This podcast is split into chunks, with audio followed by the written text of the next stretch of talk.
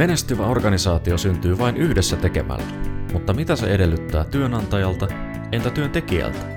Näihin kysymyksiin pureutuu FinFamin huipputyönantaja podcast. Tervetuloa mukaan!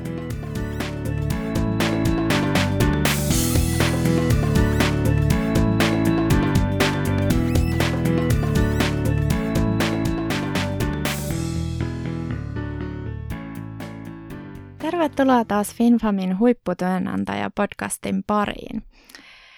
Tänään meillä on äh, teemana ajanhallinta ja täällä on keskustelemassa Arto Beckström ja Jaana Humalta. Terve vaan taas pitkästä aikaa. Tänään tosiaan pureudutaan siihen, että mitä ajanhallinta oikeasti äh, tarkoittaa, äh, mitä haasteita siinä on, mitä keinoja sen hallitsemiseksi – ja ihan yleisestikin laidasta laitaan, että mitä, mitä ajanhallinta järjestötyössä tarkoittaa. Ja miten tavoitteiden määrittely siihen, siihen ajanhallintaan myös vaikuttaa. No mutta Arto, mitä ajanhallinta tarkoittaa sulle sun työssä?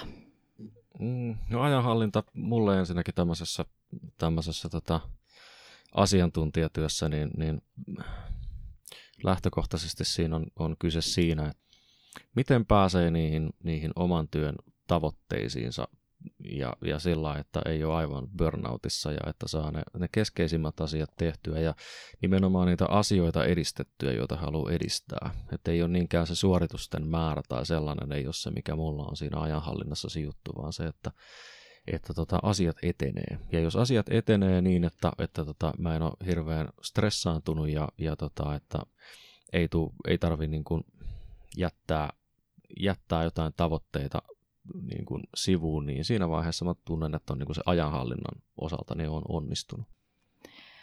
Joo, tosiaan ajanhallinta, ajanhallinta kiteytyy sillä tavalla, että se on sitä oman ajankäytön suunnittelua – arviointia, toteutusta ja kaikki nämä edellyttää sitä itsensä johtamisen taitoa.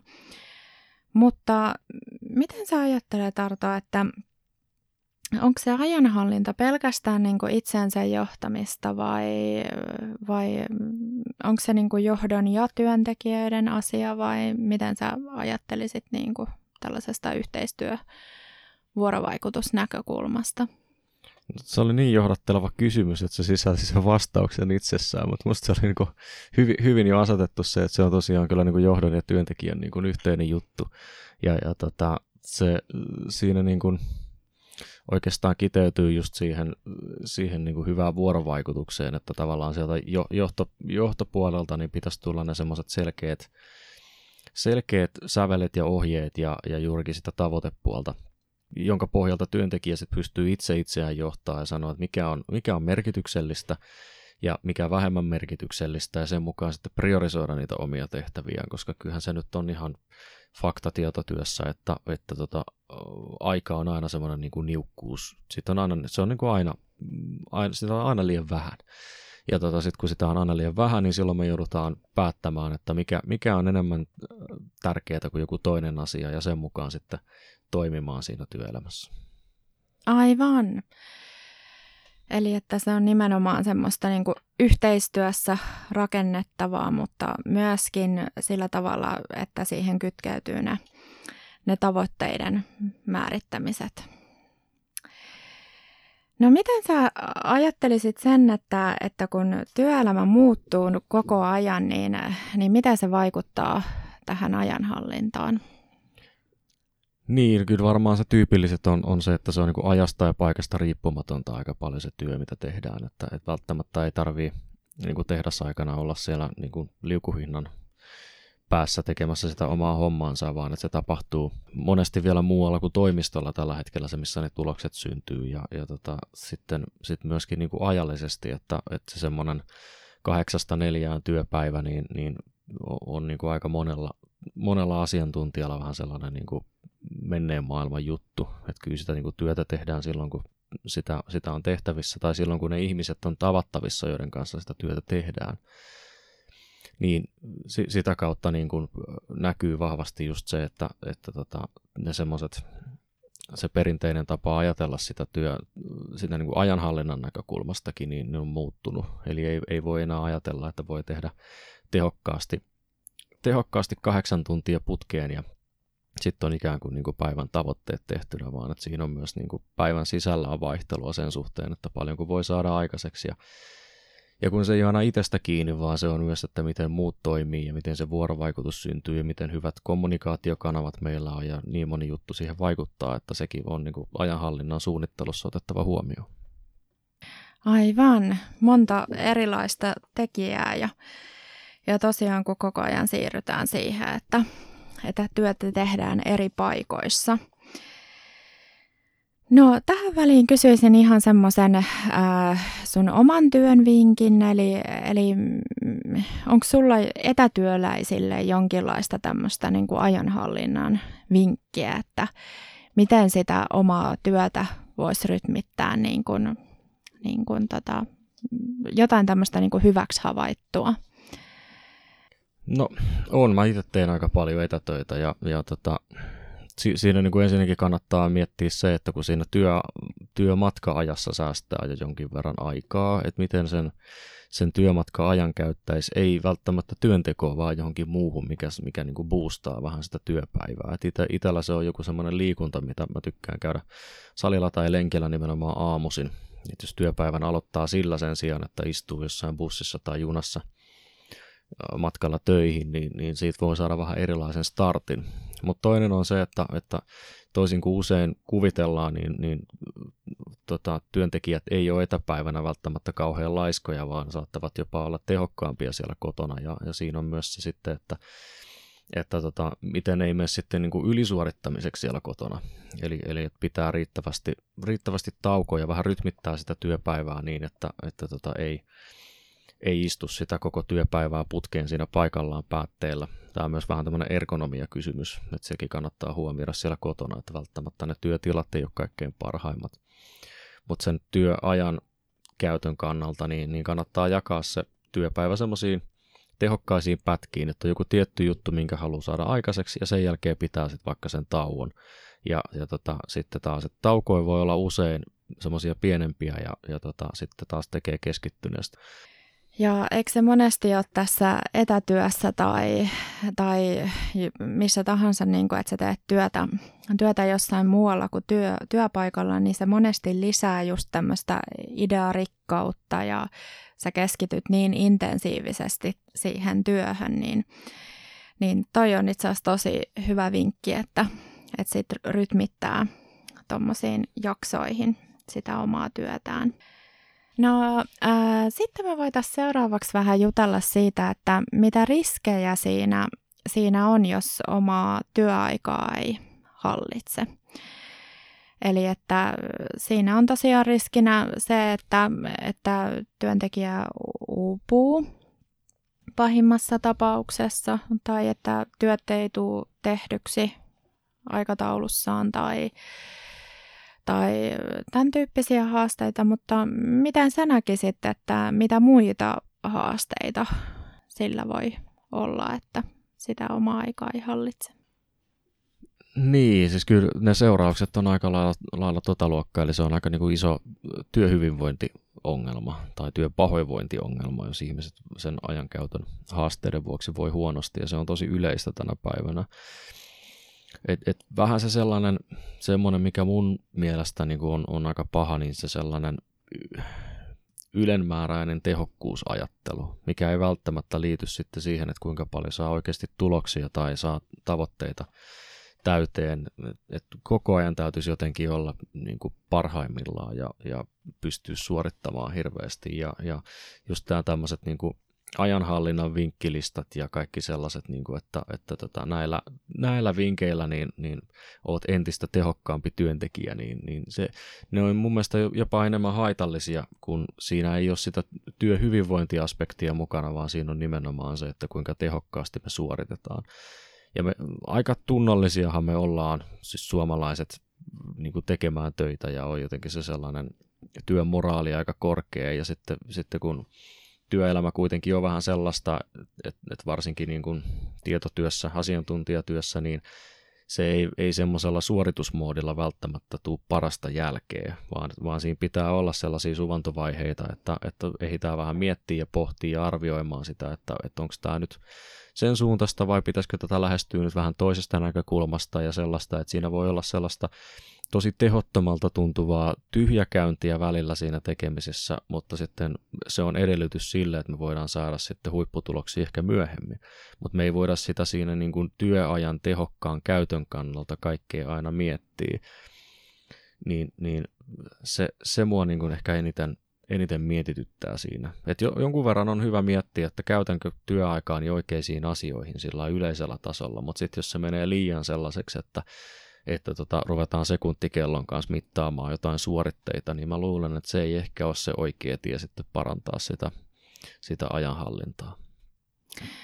Aivan. Ja ihmisethän on kuitenkin yksilöitä, että se mikä toimii yhdelle, niin ei välttämättä toimi toiselle, että, että tota, sen oman, oman tota, hyvän mallin löytäminen niin on tärkeää ja Miten sä itse lähestyisit? Tota, tiedän, että sulla on todella paljon erilaisia työtehtäviä ja sä jotenkin niin kuin, ä, joudut aika paljon pallottelemaan vaikka sen suhteen, että, että, niin kuin, ä, että missä järjestyksessä sä teet, mitä sä jätät välillä tekemättä tai siirrät myöhäisemmäksi, niin tota, on, onko sulla jotain sellaista tiettyä metodia, jota sä noudatat tämmöiseen, tämmöiseen vai meneekö se vähän niin kuin selkäytimestä tulee se sellainen, että mitä, mitä sä sitten mm, niin kuin painotat milloinkin? No mä ajattelisin, että se riippuu vähän tilanteesta. Eli tota, ihan tämmöistä peruspriorisointia.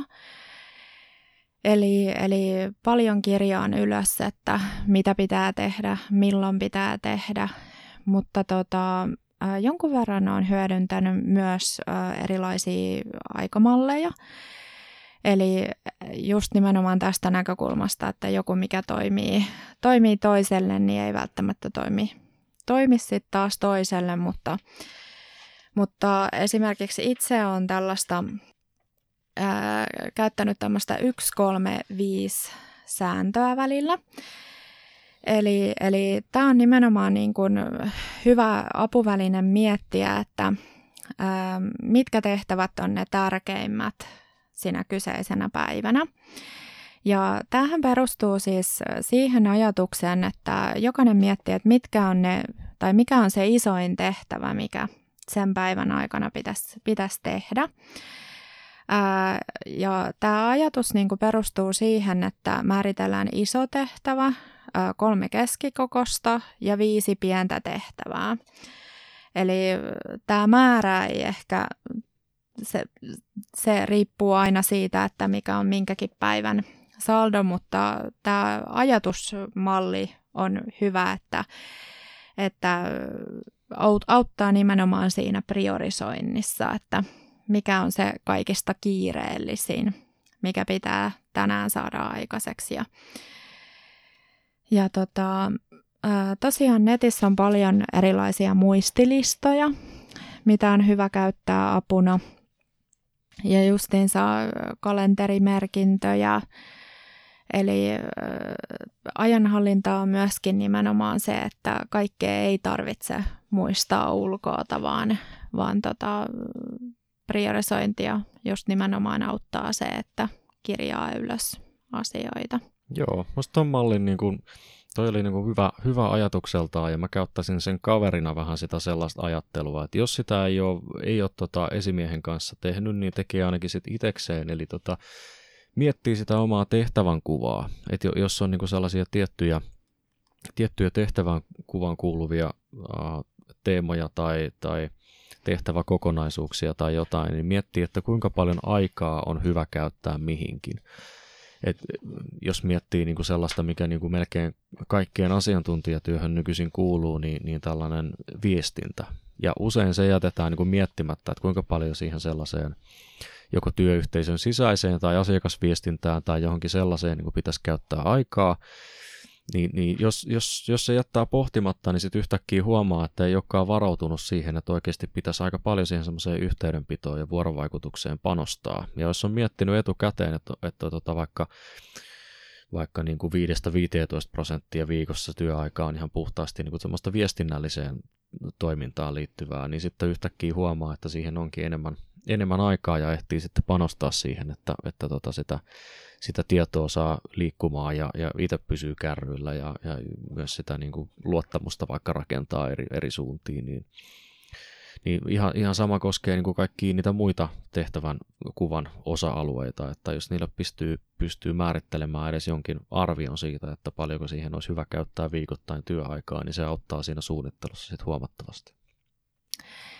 Kyllä, hyvin kiteytit ja, ja tärkeän näkökulman nostit esiin, että, että nimenomaan tämä niinku suunnittelu, niin se on myös sitä ajanhallintaa, että et, et ottaa sen suunnitteluhetken ja tavoitteiden kirkastamisen hetken, että se on yhtä, yhtä niin kuin tehokasta työskentelyä, kun välillä pysähtyy miettimään ja kirkastamaan niitä tavoitteita yhdessä ja yksin. Eli, eli tota, semmoista väliaikatsekkausta. Ää, no, tähän väliin tuli semmoinen kysymys mieleen, että Miten sä Arto esimerkiksi ajattelisit, kun sulla on tämmöisiä niin kuin isoja kokonaisuuksia monta päällekkäin äh, hallittavana, niin miten sä ajattelisit niin kuin siitä näkökulmasta tätä ajanhallintaa, kun sulla on, sulla on nimenomaan sun työhön liittyy tämmöisiä niin kuin, äh, todella isojen kokonaisuuksien hallintaa ja kouluttamista justiinsa ja sitten uuden kehittämistä ja muuta, niin niin miten sä ajanhallinnan niin kuin tämmöisessä työssä kuvailisit?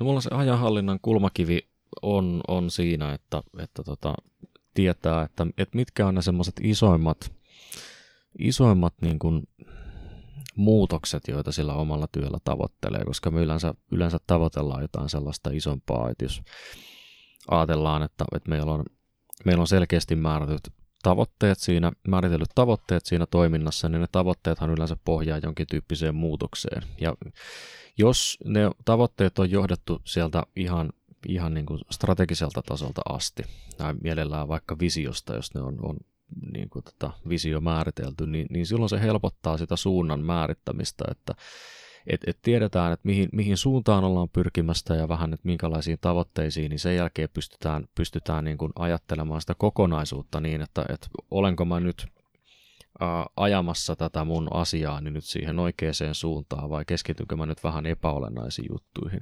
Et kun tietää ne kaikkein tärkeimmät asiat sieltä, sieltä tota siinä omassa tehtävän kuvassa, että mitä pitäisi saada aikaa, niin sen jälkeen se on enää sitten vaan sitä niin kuin toimenpiteiden määrittelyä ja, ja siinä tulee sitten se ajanhallinta, että tota, minkälaisiin toimenpiteisiin oikeasti riittää aikaa ja, ja tota, mitkä, mitkä on sellaisia juttuja, jotka kannattaa ensisijaisesti tehdä, koska ne vie eniten sitä asiaa eteenpäin. Niin, niin sitä kautta pystyy ottaa aika te- isonkin tehtäväkentän haltuun. Et jos se kokonaisuus on, on järkevä ja pelaa yhteen ja pelaa tavallaan niin kuin ajan niin samaan suuntaan. Et mulla esimerkiksi on, on just sitä semmoista strategista kehittämistä ja, ja tota on, on ää, jäsenyhdistyspalveluiden kehittämistä ja jäsenyhdistysten tukemista ja, ja, ja niin kuin nyt tietohallintoa ja laadunhallintaa ja kaikkea sellaista, mutta kun niissä on se sama, sama punainen lanka, eli se, että miten meidän järjestö pystyy yhtenäisemmin kuin aikaisemmin ja, ja yhdessä saamaan paljon paremmat edellytykset toteuttaa sit sitä hyvää varsinaista toimintaa, niin kaikki, kaikki kiteytyy oikeastaan sen saman punaisen langan ympärille. Niin silloin mun täytyy enää valita, että, että koska mä en voi kaikkea tehdä, kaikkea mahdollista, mitä mä keksin, niin, niin si, siinä olisi varmaan niin kuin sadalle ihmisille töitä. Mutta kun mä valitsen, että mitkä on niin kuin nyt tällä hetkellä ne kaikkein niin kuin vaikuttavimmat asiat, joilla mä pystyn saamaan parhaiten sitä tulosta ja muutosta aikaiseksi, mitä mä yritän työssäni saada. Niin sillä lailla mä sitä hahmotan. Aivan. Eli, eli nimenomaan tällä tavalla, että tunne oma työsi, ää, tunnista mitä omalla työllä tavoitellaan ja, ja tarvittaessa juuri kirkasta esimiehen kanssa niitä, niitä oman vastuualueen ää, tavoitteita. Kyllä joo, siis toi oli aika sillä niin kivasti kiteytetty. Et vaaranahan siinä on sitten, että jos, jos se jää jotenkin heikoksi tai ei, ei ole, on vähän niin kuin laaja, liian laaja kokonaisuus itselle, niin, niin siinä on just se semmoinen semmoinen vähän stressi voi tulla sit siitä, että, että tota, ei, ei kykenekään hallitsemaan niin isoa kokonaisuutta. Sama juttu, että jos on suunnitellut huonosti, huonosti ja vähän liikaa kasannut itselleen erilaisia tehtäviä ja suoritteita, niin siitä voi myös sitten aiheutua se stressi. Ja se on ehkä myös sellainen, semmoinen, että tota, stressi on, on monesti just sen oman pään sisäistä, ei välttämättä ole, ole niin kuin välttämätön asia siinä työelämässä, että sen takia niin sillä hyvällä ajankäytön suunnittelulla voi aika pitkälle vapautua välillä, ainakin siitä haitallisesta stressistä. Ja stressi voi olla jossain määrin myös hyvä asia. Tästä tulikin mieleen, että, että nimenomaan on hirveän hyvä keskustella näistä erilaisista ajanhallinnan tavoista ja näkökulmista ihan siellä omalla työpaikalla omien kollegoiden kanssa, esimiehen kanssa, omien ystävien kanssa. Eli, eli semmoinen niin ajatusten ja keinojen vaihto, niin, niin se on erittäin tervetullutta, koska, koska tässä kun keskustellaan, niin, niin tota, tulee paljon erilaisia näkökulmia. Sitten vielä semmoinen, että, että tota, ajanhallintaan myös vaikuttaa se, että tarvitseeko olla joka hetki tavoitettavissa. Eli että esimerkiksi pitääkö olla siinä puhelimen ääressä vai voiko keskittyä esimerkiksi kirjoittamiseen tai, tai tota, jonkun asian työstämiseen intensiivisesti tietyn aikaa ja sitten palata puhelimeen. Niin tota, tämä on myös yksi seikka. Joo, ja siinä on just se, että tavallaan pitää myös sitten osata vaatia, vaatia varsinkin asiantuntija, asiantuntijoilta sitä, että, että osataan myös sitä oman työn johtamista ja, ja sitä semmoista, että on itseohjautuvuutta riittävästi. Se on semmoinen perustyöelämätaito, mikä pitää olla hallussa. Ja jos ei sitä ole riittävästi, niin sitten tukea sitä, että me niitä taitoja pystyisi itselleen kehittämään. Et, et, et se ei niin kuin sitten ei tule mitään, että jos, jos tota, jo, esimies joutuu koko ajan olemaan tavallaan niin kuin siinä niin kuin vierihoitamassa alaisiaan, jos kun pitäisi suoriutua itse siitä asiantuntija-alastaan. Mutta, mutta tota, ei myöskään niin, että jos, jos on vähän niin kuin pulassa sen ajanhallinnan kanssa tai sen niiden omien tehtävien kanssa, niin ei, ei voi silloin myöskään jättää yksin. Että, että just semmoinen niin kuin tuen ja, ja tota, itseohjautuvuuden tasapaino täytyisi pystyä löytää sieltä. Kyllä, Oliko sulla vielä jotain tota, semmoisia hyviä vinkkejä tai apuvälineitä tuohon, että miten, miten tätä omaa ajanhallintaa pystyisi parantamaan tai kehittämään? No, äh, mä nostaisin tässä vaiheessa vielä, vielä esille sen, että, että meillähän on tosiaan tämä finfamilaatu.fi-käsikirja, jossa on erilaisia materiaaleja ja menetelmiä, niin siellä kannattaa käydä kurkkaamassa – niitä valmiita mallipohjia, mitä voi hyödyntää omassa työssä, niin se on myös sitä ajanhallintaa. Sitten myöskin tämä työn tuunaamisen näkökulma, eli, eli sitä kannattaa myös miettiä omassa tehtävässään. Se auttaa myös, myös ajanhallintaan. No sitten mä voisin ää, nostaa esille tämmöisen Eisenhowerin matriisin. Eli tämän avulla jokainen voi miettiä sitten, sitten näitä ää, oman työn priorisointeja. Eli tämä on myös sellainen niin apuväline, että jos haluaa sitä omaa työtä enemmän hahmottaa, että mitä kaikkea siihen kuuluu.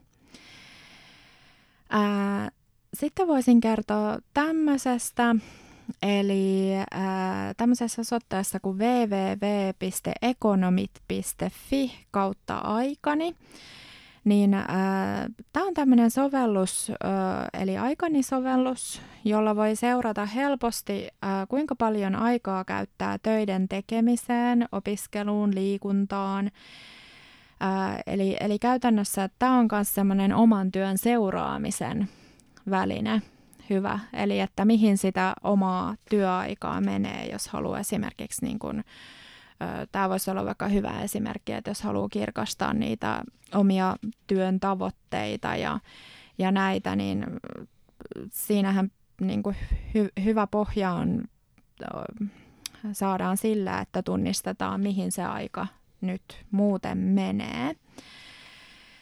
Ää, no, sitten törmäsin tämmöiseen Pomodoro-tekniikkaan. Eli tämähän perustuu sitten siihen ajatukseen, eli tehdään niin kuin intensiivisesti 25 minuuttia ää, töitä ja pidetään pieni tauko. Ja tämä on tämmöinen niin kuin jaksotus työajan hallinta, eli tätä kannattaa myös katsoa, jos tämä itselle tuntuu hyvältä, hyvältä menetelmältä, mutta kuten tuossa aikaisemmin sanoin, että ei ole niin kuin yhtä menetelmää, joka sopii kaikille.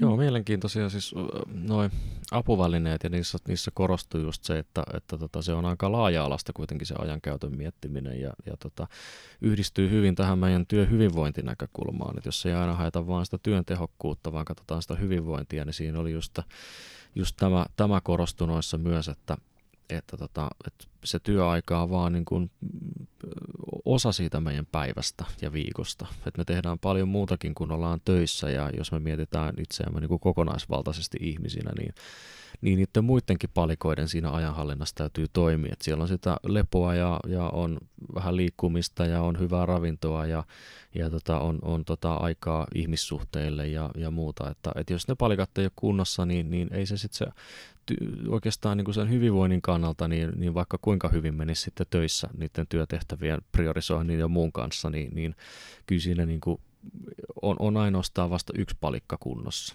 Ja, ja sen takia just se semmoinen ylemmääräinen tehokkuusajattelu ei ehkä ole parasta, kun siinä saatetaan sitten, sitten käyttää kaikki se meidän energia ja paukut siihen niin kuin työssä menestymiseen sen sijaan, että me keskityttäisiin yhtä tärkeisiin asioihin, eli siinä, että miten me järjestetään meidän muu elämä.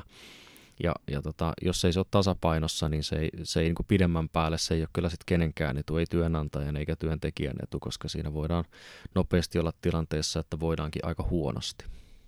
Kyllä. Tuliko sulle Arto vielä mieleen jotain tähän? Ei oikeastaan. Mä luulen, että, että voisi ehkä että miettiä, että, että miten me vedetään yhteen. Tässä mun mielestä nousi aika semmoiset keskeiset, keskeiset teemat. Että yksi, mitä, mitä tässä nyt äsken pyörittelin uudestaan, niin tämä hyvinvointinäkökulma, että, että tämmöinen ajanhallinta ja itse asiassa ajankäytön seuranta, työaikalaki sun muut, niin ne on, ne on lähtökohtaisesti tämmöisiä työhyvinvointitoimenpiteitä ja normeja. Eli, eli sitä pitäisi katsoa, katsoa just siitä näkökulmasta, ja vasta toissijaisesti se on niin kuin sellaisen niin kuin työn tuloksellisuuden seurannan, seurannan kysymys. Ja, ja tota, sitten toinen, toinen ehkä just, just siinä, että, siinä niin kuin mikä, mikä mun mielestä nousee tässä nyt niin kuin esiin, esiin tärkeimpänä niin kuin ohjenuorana on, on se semmoinen tavoitelähtöisyys, että pitää olla jotenkin niin kuin selkeät kuviot, että mihin suuntaan sitä omaa työtä ollaan viemässä, mitä, mitä tuloksia on tarkoitus saada aikaiseksi ja, ja tota, että minkälaisen muutoksen ajurina minä toimin tässä omassa tehtävässä ja roolissa. Että jos se on selkeä kuva, että se on esimiehen kanssa keskusteltu läpi ja ja tota, niin kuin tuntee sen oman paikkansa siinä organisaatiossa ja, ja että mitä varten on töissä. Ja joka päivä kun tulee, niin tietää, miksi on tullut töihin. Niin kyllä se helpottaa huomattavasti sitä ajanhallintaa, eikö totta? Kyllä. Nimenomaan, että tietää, mitkä asiat on omalla vastuualueella ja, ja tota, just tämä tavoitteiden kirkastaminen, niin siitä se ajanhallinta lähtee.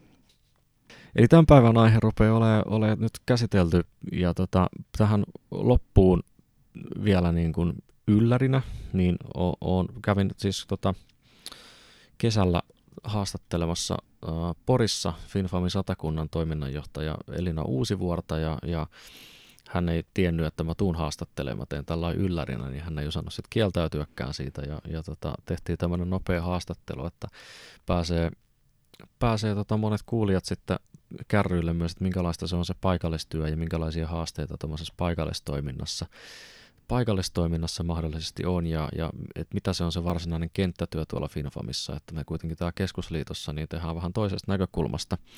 Yritetään luoda niitä edellytyksiä siellä hyvälle työlle, mutta kyllä se sitten se varsinainen omaistoiminta niin tapahtuu siellä meidän jäsenyhdistyksissä ja, ja tota, meillä oli ihan, ihan tota, hyvä, hyvä keskustelu siitä työstä ja vähän niistä satakunnan erityispiirteistä. Jokaisella alueella tuntuu olevan vähän omat erityispiirteensä, niin me keskusteltiin myös sitten niistä. No moi Elina. Moi Arto. Mitä kuuluu? Hyvää, kiitos.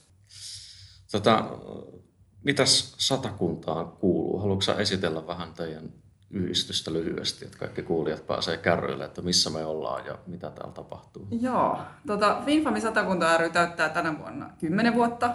Jipi, meillä on, meillä on Ilonnan päivänä juhlat. Ää, se ei ihan hirveästi vielä ole, siis meillä on ollut omaistyötä kyllä satakunnassa pidempäänkin, mutta juuri tällä nimellä ja, ja tällä sapluunalla niin ollaan kymmenen vuotta toimittu. Itse olen ollut tässä vuodesta 2015 ja sitten meillä työskentelee omaistyöntekijä Salla Ristolainen, joka, joka on se toinen meidän vauhtikaksikostamme. Ja tota, pääasiallisesti omaisethan meidän järjestön perusti tai yhdistyksen perusti, mutta että, ja, ja silloin alkuaikoina niin puhtaasti vertaistuen, ää, vertaistuen varaan. Ja tota, se on oikeastaan meidän kulmakivi tänäkin päivänä. Et meillä on vertaistukea Porissa, Raumalla ja Harjavallassa. Ja tota, mutta sitten sen jälkeen, kun me ollaan tultu Sallan kanssa, niin me ollaan laajennettu meidän toimintaa. Että tänä päivänä niin omaiset saa kriisiapua meiltä ja ja tota, me järjestetään erilaisia hyvinvointiiltoja, kurs, omaiskursseja, kiitos kaikkien muiden FinFamien, jotka on kehittänyt näitä hyviä kursseja, niin me pyöritetään esimerkiksi omaisten ABC ja prospekti, jolla on yritetty myös, mutta mun aikana se on kerran, kerran pyörähtänyt kaiken kaikkiaan, että, tota, että se, on, se on ehkä vähän niin kuin jäänyt nyt taakse, että tuo omaisten ABC on ollut kyllä ihan hyvä ja tänä vuonna kokeiltiin ää, oma, mielenterveysomaisten ovet-valmennusta, joka oli myöskin ihan, ihan hyvä kokemus sinänsä. Sitten me ollaan omaistyön lisäksi oikeastaan, niin, niin meillä on vapaaehtoisia, se pitää sanoa aina, niin meillä on vapaaehtoisia sellainen parikymmentä, jotka tosiaan pyörittää meidän vertaistukiryhmiä ja toimii kahvituksissa ja suunnitteluryhmissä ja, ja tota, hyvin aktiivinen asiakasraati toimii täällä meillä Porissa – ja tota, mitäs meillä on erilaista sitten luentoa ja, ja tota, toi edunvalvonta on oikeastaan semmoinen, mitä me tehdään omaishoitajien kanssa yhteistyössä hyvinkin tiiviisti. Et, et se, mitä me ollaan oikeastaan tänä, tässä niin kuin parin vuoden aikana saatu aikaan, on se, että me ollaan saatu rakenteita yhdistykseen, kiitos omahan, kiitos sinun. ja tota, ja sitten me ollaan laajennettu meidän toimintaa todellakin niin kuin erilaisiin erilaisiin versioihin, lähtien tosiaan näistä ryhmistä, mutta sitten kursseja ja luentoja ja erilaista hyvinvointi-iltaa ja muuta. Että tota, et jotenkin mä näkisin, että meidän, meidän omaistyön sapluuna on, on todella niin kuin ottanut tulta alle ja täytyy sanoa, että meidän kriisiapu, eli tämä tukitorstai, mitä Sallaristolainen meidän omaistyöntekijä vetää, niin, niin kävijämäärät on aina niin kuin puolet enemmän vuoden päätteeksi, kun katsotaan kävijämääriä. Ja, ja kyllä siinä huomaa, että omaiset, omaiset täällä niin kuin kaipaa tukea ja, ja toisaalta keinoja siihen, että miten auttaa sitä sairastunutta. Joo. Miten tota, teitä on nyt kaksi täällä palkattua henkilöstöä Joo. ja, ja tota, niin kuin ainakin meidän niin keskusliitossa painottaa, että, että hirveän pienellä resursseilla saatte paljon aikaiseksi. Niin miten, mm. miten se, miten se niin kuin tapahtuu? Te saatte kahdestaan tai jotenkin organisoituu niin, että olette voineet jopa laajentaa sitä toimintaa tässä viime vuosina. No tota, kyllähän siihen jonkun verran ylityötuntejakin käytetään, ei, sitä ei ole kieltäminen. Mutta tota, alun alkaen, tämäkin on satakuntalainen piirre kyllä, kun sä jossain kohti tuossa kysyt multa, että minkälaisia porilaiset on tai miten porilaisten kanssa tulee toimeen, niin, niin kaikki yhteistyökuviot, mitä me ollaan täällä saatu aikaan, on face to face.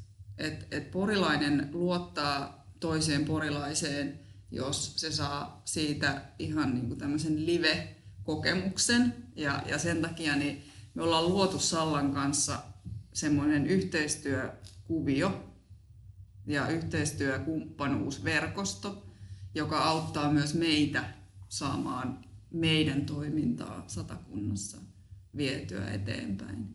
Toki mun täytyy se sanoa, että tälleen niin kuin perfektionistin näkökulmasta, niin koska mikähän ei riitä ja mikähän ei ole tarpeeksi, että tota edelleen mä koen, että alueelle ei ole päästy niin kuin mä olisin halunnut. Mutta tota, ehkä senkin aika tulee vielä tulevaisuudessa, että voidaan mennä sinne alueelle niin, että joka pienessä kylässäkin olisi omaisilla mahdollisuus päästä omaistyön piiriin. Mm. Onko tuo toiminta-alue, mikä teillä, niin sehän on aika laaja, kun se on koko satakunta, mutta vaikeuttaako se alueen laajuus sinänsä vai onko se enemmän se, että on niin, kuin niin pienet ne paikkakunnat? Mm, se on oikeastaan satakunnan piirre semmoinen, että on aakeita, laakeita ja sitten on pieniä kyliä. Ja tota, mä sanoisin, että se, ne pienet kylät on myöskin sellaisia, että mä oon, mä oon kohdannut ja, ja keskustellut tästä muiden ää, omaisyhdistysten kanssa, muiden Finfamien työntekijöiden kanssa, niin musta, musta on niin koko ajan tuntunut, että satakuntalainen omainen on vielä kokee enemmän häpeää ja syyllisyyttä, mitä niin kuin muualla. Ja se oikeastaan kiteytyy siihen, että kun on pieniä paikkakuntia ja, ja tota, pitää ajaa aika monta kilometriä, että pääsee avun piiriin, niin, tota, niin se, että, että omaiset ei uskalla kertoa edes sukulaisilleen välillä, että lapsi on sairastunut tai puoliso on sairastunut psyykkisesti, että, tai että me ei voida lähettää postia esimerkiksi omaiselle, jos sinun on logo, ettei kukaan saa tietää. Että kun kaikki tuntee täällä vähän niin kuin toisen toisensa, niin sitten joutuu miettimään sitä oikeasti, että mitä mä kerron itsestäni, koska mä tiedän, että se tieto menee eteenpäin kulovalkean lailla. Ja, ja, tota, ja se oikeastaan aiheuttaa sitten sen, että jos, jos on psyykkistä sairautta perheessä, niin, niin silloin, silloin omaiset on mieluummin hiljaa. Mm. Ja, ja se taas kasvattaa häpeää ja sitten taas me ollaan hartiavoimin ajatellaan ja tehty töitä si- siihen, että näistä asioista voisi puhua ihan normaalisti ja avoimesti. Että, ei, että se psyykkinen sairaus on yhtään sen kummallisempi kuin että mulla olisi diabetes tai, tai joku muu sairaus. Joo, kyllä. Eli, eli vähän erilainen toiminta-alue sitten kuin verrattuna niin kuin toisiin, toisiin niin kuin maakunta-alueisiin, missä saattaa olla iso, iso yliopistokaupunki, jossa on sitten taas niin kuin sellainen hänen niin kuin urbaanimpaa kulttuuria, mihin mahtuu se semmoinen erilaisuus paljon vahvemmin kuin sitten taas pieniin. pieniin. Että täällä ei ehkä ole sellaista, myöskään sellaista keskuskaupunkia, joka olisi riittävän iso, että se voisi niin kuin mm. synnyttää mm. sitä mm. toisen tyyppistä kulttuuria. Mm. Kyllä. Että tota, ja sitten siinä on tietenkin jotenkin se, että, että vaikka on Pori nyt niin kuin meidän mittakaavassa iso kaupunki, niin silti tulee tuttuja mm. vastaan. Joo, iso, mutta ajan, ei tarpeeksi että, iso vielä. Mm, että, mm, että me ollaan omaisten kanssa tehty sopimus itse asiassa siitä, että kun aina välillä löytyy meidänkin lärvit tuolta lehtien palstoilla, niin me ollaan oikeasti tehty sopimus siitä, että jos omainen tulee mua vastaan tuolla kävelykadulla, niin, niin mä en moikkaa, että omainen saa moikata mua ensin, että, että tota, jos hän ei halua niin kuin että, että ympärillä olevat ihmiset tai mukana olevat ihmiset tietää mitään, niin, niin tota, se suotakoon kyllä se anonymiteetti omaiselle. Et näin me ollaan kyllä päätetty. Joo, mutta selkeästi niin kuin satakunta, satakuntaan täytyy niin kuin kehittää ihan oman tyyppistä aluetyön mallia Niin, niin, ei niin. voida suoraan kopioida jonkun toisen, niin vaikka Uudenmaan tai Pirkanmaan mallia. Joo, ei. Joo, ei. Mutta täytyy sekin sanoa, että mä, täällä on myöskin se tendenssi, että, että nuoret on valmiimpia kertomaan omasta mm, psyykkisestä sairaudestaan, kuin sitten taas vastaavasti omaiset siitä, että joku läheinen on sairastunut, koska se heittää aina sen kiepin, että esimerkiksi äitinä, mitä mä oon tehnyt, kun mun lapsi sairastuu, tai onko mä ollut huono aviovaimo tai mies, kun puoliso sairastuu.